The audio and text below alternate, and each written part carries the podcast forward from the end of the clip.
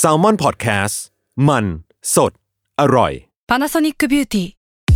มากกว่าเครื่องเป่าผมด้วยนาโนอีเทคโนโลยีล่าสุดที่จะเปลี่ยนทุกประสบการณ์ที่คุณเคยมี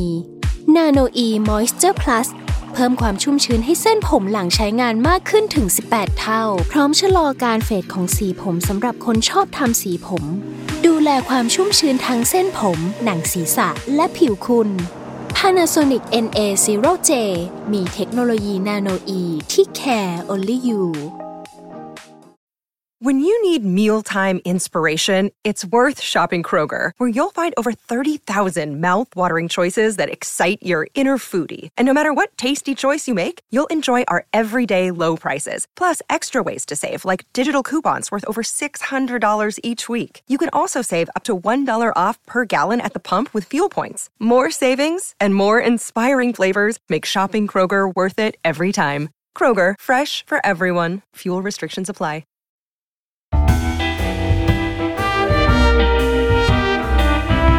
นัวเรื่องอร่อยย่อยจากหนังกับแผล East Hungry Cash Landing on You กับเมนูไก่ทอดที่มีที่มาจากสงคราม และนี่คือฟิล์มนัว เรื่องอร่อยย่อยจากหนังกับแผล East Hungry รายการที่จีบเอาเมนูอาหารจากหนังซีรีส์การ์ตูนที่ทุกคนชื่นชอบมาบอกเล่าให้หิวกันค่ะ ก็อันเนี้ยเป็น EP แรกนะคะ ที่แพรกับทุกคนเนี่ยจะได้มาเจอกัน เราก็เลยหยิบเรื่องของเมนูไก่ทอดเกาหลีที่อยู่ในซีรีส์เรื่อง Clash Landing on You ซึ่งเรื่องเนี้ยเราเพิ่งดูขอสารภาพ คือได้ยินกระแสมานานแล้วล่ะทาง Netflix แต่ว่าไม่มีโอกาสได้ดูสักที แล้วตอนเนี้ยก็เพิ่งหยิบมาดู เพราะว่าฮยอนบินกับซอนเยจินที่เป็นพระเอกนางเอกของเรื่องเขามีประเด็น อ่า เกรินเรื่องซีรีส์ก่อนสำหรับใครที่ยังไม่ดู คือเรื่องเนี้ยเขาจะเป็นเรื่องของนางเอก ซึ่งเป็นนักธุรกิจสาวเนาะของเกาหลีใต้เขาไปเล่นร่มล่อน แล้วดันไปตกทางเกาหลีเหนือ ซึ่งพระเอกเนี่ยคุณฮยอนบินเนี่ยเขาก็รับบทเป็นทหารประจำการ แล้วมันมีกฎเหล็กอยู่คือ ถ้าเจอคนแปลกหน้าเนี่ยต้องฆ่าทิ้งทันที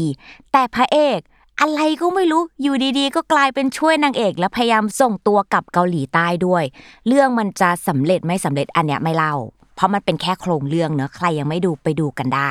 แต่ที่เราชอบเรื่องนี้เนี่ยคือมันได้เห็นวัฒนธรรมของสองประเทศว่าโอ้ยมันแตกต่างกันอยู่เหมือนกันนะ เช่นแบบเกาหลีเหนืออย่างเงี้ยเวลาที่เขาทำกิมจิ หรือเก็บกิมจิเนี่ยเขาก็จะเก็บอยู่ในถ้ำซึ่งสร้างเป็นอุโมงค์อยู่ใต้ดิน แต่ถ้าเป็นเกาหลีใต้เนี่ยเขาก็ซื้อจากร้านสะดวกซื้อแล้วก็แช่อยู่ในตู้เย็นได้เลย คืออย่างเกาหลีใต้เนี่ยเขาก็จะมีตู้เก็บกิมจิไว้เลยอะไรอย่างเงี้ย ส่วนเรื่องของอาหารต่างๆ เกาหลีเหนือเนี่ยเขาก็จะต้องมีแบบรถขับเข้ามาในหมู่บ้าน มีการใช้ตั๋วแลกไข่อาหาร ส่วนเกาหลีใต้เนี่ยคือซื้อจากร้านสะดวกซื้อได้ ซึ่งมันก็เลยทำให้เราเห็นวัฒนธรรมความแตกต่างของทั้งสองที่ ทั้งที่เป็นน่าจะเรียกว่ามันก็คือเหมือนเป็นประเทศเดียวกันน่ะ เราก็เลยคิดว่าเรื่องเนี้ยมันมีเสน่ห์และอีกประเด็นที่เราหยิบเรื่องนี้มาพูด เพราะเราเชื่อว่า สหายผู้กองคือตอนเนี้ยกำลัง happy อยู่ใช่ไหมคะอันนั้นแน่ก็คือพระเอกนางเอกในเรื่องอะ เอาจริง ๆ คุณฮยอนบินกับซอนเยจินอะ เคมีในเรื่องเขาเข้ากันมาก มากแบบ เนี่ยดูเองก็เข้าใจไงว่าทำไมทุกคนถึงกรีดกัน จนหลายคนเนี่ยอยากทำให้เขาเนี่ยมาเป็นคู่กันในชีวิตจริง และมันก็เป็นจริง ๆ ทุกคนคือเมษาปี 65 ที่ผ่านมา คือเขาประกาศแต่งงานกัน ซึ่งเราเรียกว่าฟินหนึ่งเนาะแต่ฟินสองและเป็นสาเหตุที่ฉันหยิบเรื่องนี้ขึ้นมาดูคือ คุณซอนเยจิน เขาประกาศผ่านไอจีว่ามีเบบีแล้วจ้า เกลียดความอินของตัวเองอะเออ แต่มันเป็นแบบนั้น เราเชื่อว่าสหายผู้กองเป็นแบบนี้หมด แล้วมันมีแบบบทเล็กๆ ที่อยู่ในนั้นตอนเขาสารภาพกันน่ะ พูดเกี่ยวกับเรื่องเนี้ย มันเลยยิ่งทำให้ทุกคนแบบ happy แบบคูณสองคูณสามคูณสี่ไปเลยเว้ย เออ อะ นี่คือเคมีในเรื่อง ขอย้อนกลับมาเรื่องอาหารก่อนเนอะนี่คือพอดแคสต์อาหารนะคะคุณเดี๋ยวคนจะหาว่าเฮ้ยมีแต่ซีรีส์หรือเปล่าไม่จ้ะเราจะพูดเรื่องของอาหารด้วย ซึ่งอาหารที่เราโดนตกจากซีรีส์เรื่องนี้ก็คือไก่ทอดเกาหลี มันออกมาหลายฉากมาก ซึ่งอะฉากแรกที่ออกมาเลย ก็คือฉากที่เลขาของนางเอกเนี่ยเขาไปนัดกับเพื่อน เพื่อบอกการหายตัวไป มันเป็นแบบบทสนทนาเบสิกนัดที่ไหนก็ได้ แต่เนี่ยเขานัดร้านไก่ทอด ก็น่าน่าจะเหมือนแบบเป็นวัฒนธรรมเขาเนอในการที่แบบนัดเจอกัน บ้านเราอาจจะไปร้านกาแฟเขาในร้านไก่ทอดจ้ะแล้วก็มีฉากสำคัญอีกฉากหนึ่งที่พูดถึงเรื่องไก่ทอดว่ามันเข้าไปอยู่ในชีวิตของคนเกาหลีเลยก็คือ ฉากที่พระเอกเนี่ยเขาได้มาเชียร์ฟุตบอลโลก ซึ่งเป็นนัดสำคัญมาก เพราะว่าฟุตบอลโลกแมตช์นั้นเนี่ยเกาหลีใต้ได้ลงแข่ง แล้วเขาก็ดูในร้านไก่ทอด ซึ่งมันถือว่าเป็นวัฒนธรรมที่เกิดขึ้นในฟุตบอลโลกครั้งนั้นเลย เนี่ยคุณออกมากี่ฉากมันทำให้เห็นถึงแบบเขาเรียกอะไรชีวิตความเป็นอยู่ของคนเกาหลีจริง ๆ เนอะแล้วก็พูดถึงเรื่องของความน่ากิน คือมันออกมากี่ฉากคืออยากกดสั่งไก่ทอดกลับมากินที่บ้านเลยอะเราก็เลยคิดว่า เออ มันมีความน่าสนใจ และที่สำคัญมันไม่ได้ทำให้เราแค่หิวเท่านั้นน่ะ มันทำให้เรานึกต่อไปอีกว่า เอ้ยทำไมเกาหลีเขาถึงมีไก่ทอดเป็นของตัวเองอะ คือเวลาเราเรียกเราจะเรียกเลยว่าไก่ทอดเกาหลี ซึ่งโดยปกติแล้วเนี่ยภาพจำสมัยเด็กๆเราอะคือเวลาเราอยากกินไก่ทอดอะมันก็ต้องเป็นไก่ทอดเคฟซีหรือไม่ก็ไก่ทอดอเมริกา หรืออะของบ้านเราหน่อยก็เป็นไก่ทอดหัดใหญ่ใช่ไหมแต่เนี่ยเขามีไก่ทอดเป็นของตัวเอง มันต้องมีที่มาที่ไป แล้วเราก็ไปค้นดูแล้วมันมีจริง ๆ ทุกคน เราก็เลยอยากจะเอามาเล่าให้ฟัง แต่ก่อนอื่นน่ะ พูดถึงเรื่องของลักษณะของไก่ทอดเกาหลีก่อน ว่ามันต่างจากแบบอื่นยังไง คือไก่ทอดเกาหลีเนี่ยเขาจะทอดสองครั้งเพื่อให้มันกรอบนานขึ้น เทคนิคเนี่ยคือครั้งแรกเนี่ยเขาจะทอดไก่ด้วยอุณหภูมิต่ำก่อน เพื่อให้เนื้อเนี่ยมันฉ่ำไม่แห้งพอไก่สุกปุ๊บเนี่ยเขาก็จะเอาไปพักบนตะแกรงประมาณ 10 นาที หลังจากนั้นเนี่ยก็เอามาทอดซ้ำแต่ทอดในอุณหภูมิที่สูงขึ้น เพื่อให้เปลือกไก่เนี่ยมันกรอบขึ้น เพื่อให้ไล่ความชื้นแล้วเปลือกไก่ทอดเนี่ยมันก็จะกรอบขึ้น หลังจากนั้นเนี่ยเขาก็จะเอาแปลงเนี่ยค่อยๆ มาทาซอสให้มันเคลือบทั้งชิ้น ซอสเนี่ยก็โคชูจังก็ได้ซอสเผ็ดซอสหวานซอสเกาหลีได้หมดอันเนี้ยตามแต่ที่ชอบ ซึ่งเนี่ยมันคือลักษณะพิเศษของไก่ทอดสไตล์เกาหลี และทุกคนเชื่อปะ ว่าไอการทอดไก่สองครั้งที่ไม่เหมือนใครอะมันมีที่มาที่ไปที่ไม่ธรรมดา เพราะมันเกิดขึ้นจากสงครามเย็น KFC และวิกฤตทางการเงิน เนี่ยใครจะคิดว่าเมนูที่เราเห็นบ่อยๆ ในซีรีส์หรือที่เราชอบกิน ไอไก่ทอดเกาหลีอะมันจะเกี่ยวข้องกับสิ่งเหล่านี้ จุดแรก ขอเรียกว่าดอทแรกเนาะ คือเราต้องย้อนกลับไปเนี่ยในสมัยสงครามเกาหลี ปลายยุค 40-50 คือยุคนั้นเนี่ยมันจะเป็นเรื่องของการแบ่งฝ่ายเหนือฝ่ายใต้ ประชาธิปไตยคอมมิวนิสต์อเมริกากับโซเวียต คือทหารอเมริกันเนี่ยเขาจะต้องมาประจำการที่เกาหลีใต้ แล้วมาประจำการมันไม่ใช่แค่เดือน 2 เดือน คือเขาอยู่กันนานมากอยู่กันเป็นปี ดังนั้นการใช้ชีวิตเฉลิมฉลองในเทศกาลต่างๆเนี่ยมันก็ต้องมีอะอย่างวันขอบคุณพระเจ้าปกติเนี่ยคนอเมริกันเนี่ยเขาก็จะต้องฉลองด้วยไก่งวง แต่มันหาไก่งวงที่เกาหลีใต้ไม่ได้ เขาก็เลยอะทำยังไงดี งั้นใช้ไก่ท้องถิ่นนี่แหละ แล้วเอามาทำเป็นไก่ทอดเพื่อเฉลิมฉลองแทน ทอดเสร็จปุ๊บกินเองแล้วก็แบ่งเพื่อนๆที่เป็นคนเกาหลีใต้ คนเกาหลีใต้กินปุ๊บติดใจปั๊บ คือเขาแบบ งงไม่เคยเจออะไรแบบนี้มาก่อน เพราะแต่เดิมอะคนเกาหลีเนี่ยเขาจะกินไก่แบบไก่นึ่งหรือไก่ต้มอะอย่างเมนูที่เราชินชินกันก็คือ เมนูไก่ต้มโสมพอมาเจอไก่ทอดคือโดนมากถึงขนาดตอนนั้นนะเขาพูดเลยว่าเฮ้ยนี่มันคือของขวัญจากสวรรค์นะที่แบบส่งประทานมาอะไรอย่างนี้เลยทุกคนแต่ถึงจะติดใจเนี่ยมันก็ยังไม่ค่อยได้รับความนิยม เพราะว่าสมัยช่วงยุคสงครามเกาหลีเนี่ยทำให้เกาหลีใต้เนี่ยยากจนเพราะเจอพิษของสงคราม มันเลยทำให้คนเกาหลีใต้เนี่ยถ้าจะกินไก่ทีหนึ่งเนี่ยมันจะต้องเกิดขึ้นในโอกาสพิเศษเท่านั้น เช่น วันเกิดเทศกาลหรือวันเงินเดือนออก มันจะไม่มีการที่แบบซื้อไก่มากินแบบชีวิตประจำวันอันเนี้ยอย่างไม่กว่าจะมานิยมกันจริงๆเนี่ยคือต้องรอจนถึงยุค 70 และ ปี 1977 ทุกคน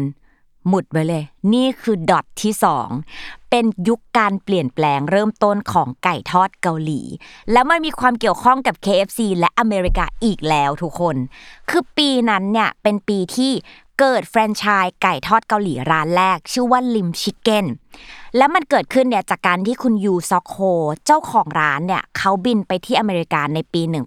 1975 คือ 2 ปีก่อนเปิดร้าน คือเขาไปถึงปุ๊บเขาก็ไปเห็นไก่ทอด KFC และที่เขาประทับใจเลยเนี่ยคือ ไก่ทอด KFC ขายเป็นชิ้นอะพวกเราอาจจะงง ประทับใจอะไรวะ ที่เกาหลีใต้เนี่ย โดยปกติเวลาเขาขายไก่เมนูอะไรก็ตามอะเขาจะขายเป็นตัว แต่พอเขาไปเห็นภาพว่า เฮ้ย มันแบ่งขายได้นี่ว่าอะมันก็เลยเกิดเป็นไอเดีย คุณยูซอกโฮเนี่ยเขาก็เลยกลับมาที่เกาหลีใต้ แล้วก็ทดลองสูตรไก่ทอดต่างๆ แล้วก็ค่อยเปิดเป็นร้าน ขายไก่ทอดเป็นเซต6 ชิ้นชื่อว่าลิมชิคเก้นนี่แหละ คือจุดเริ่มต้นของไก่ทอดที่เกิดขึ้นในเกาหลีใต้ หลังจากนั้นต้นเหตุคุณ KFC เข้ามาบุกตลาดเกาหลีใต้ด้วย แต่ว่าเขาเข้ามาในปี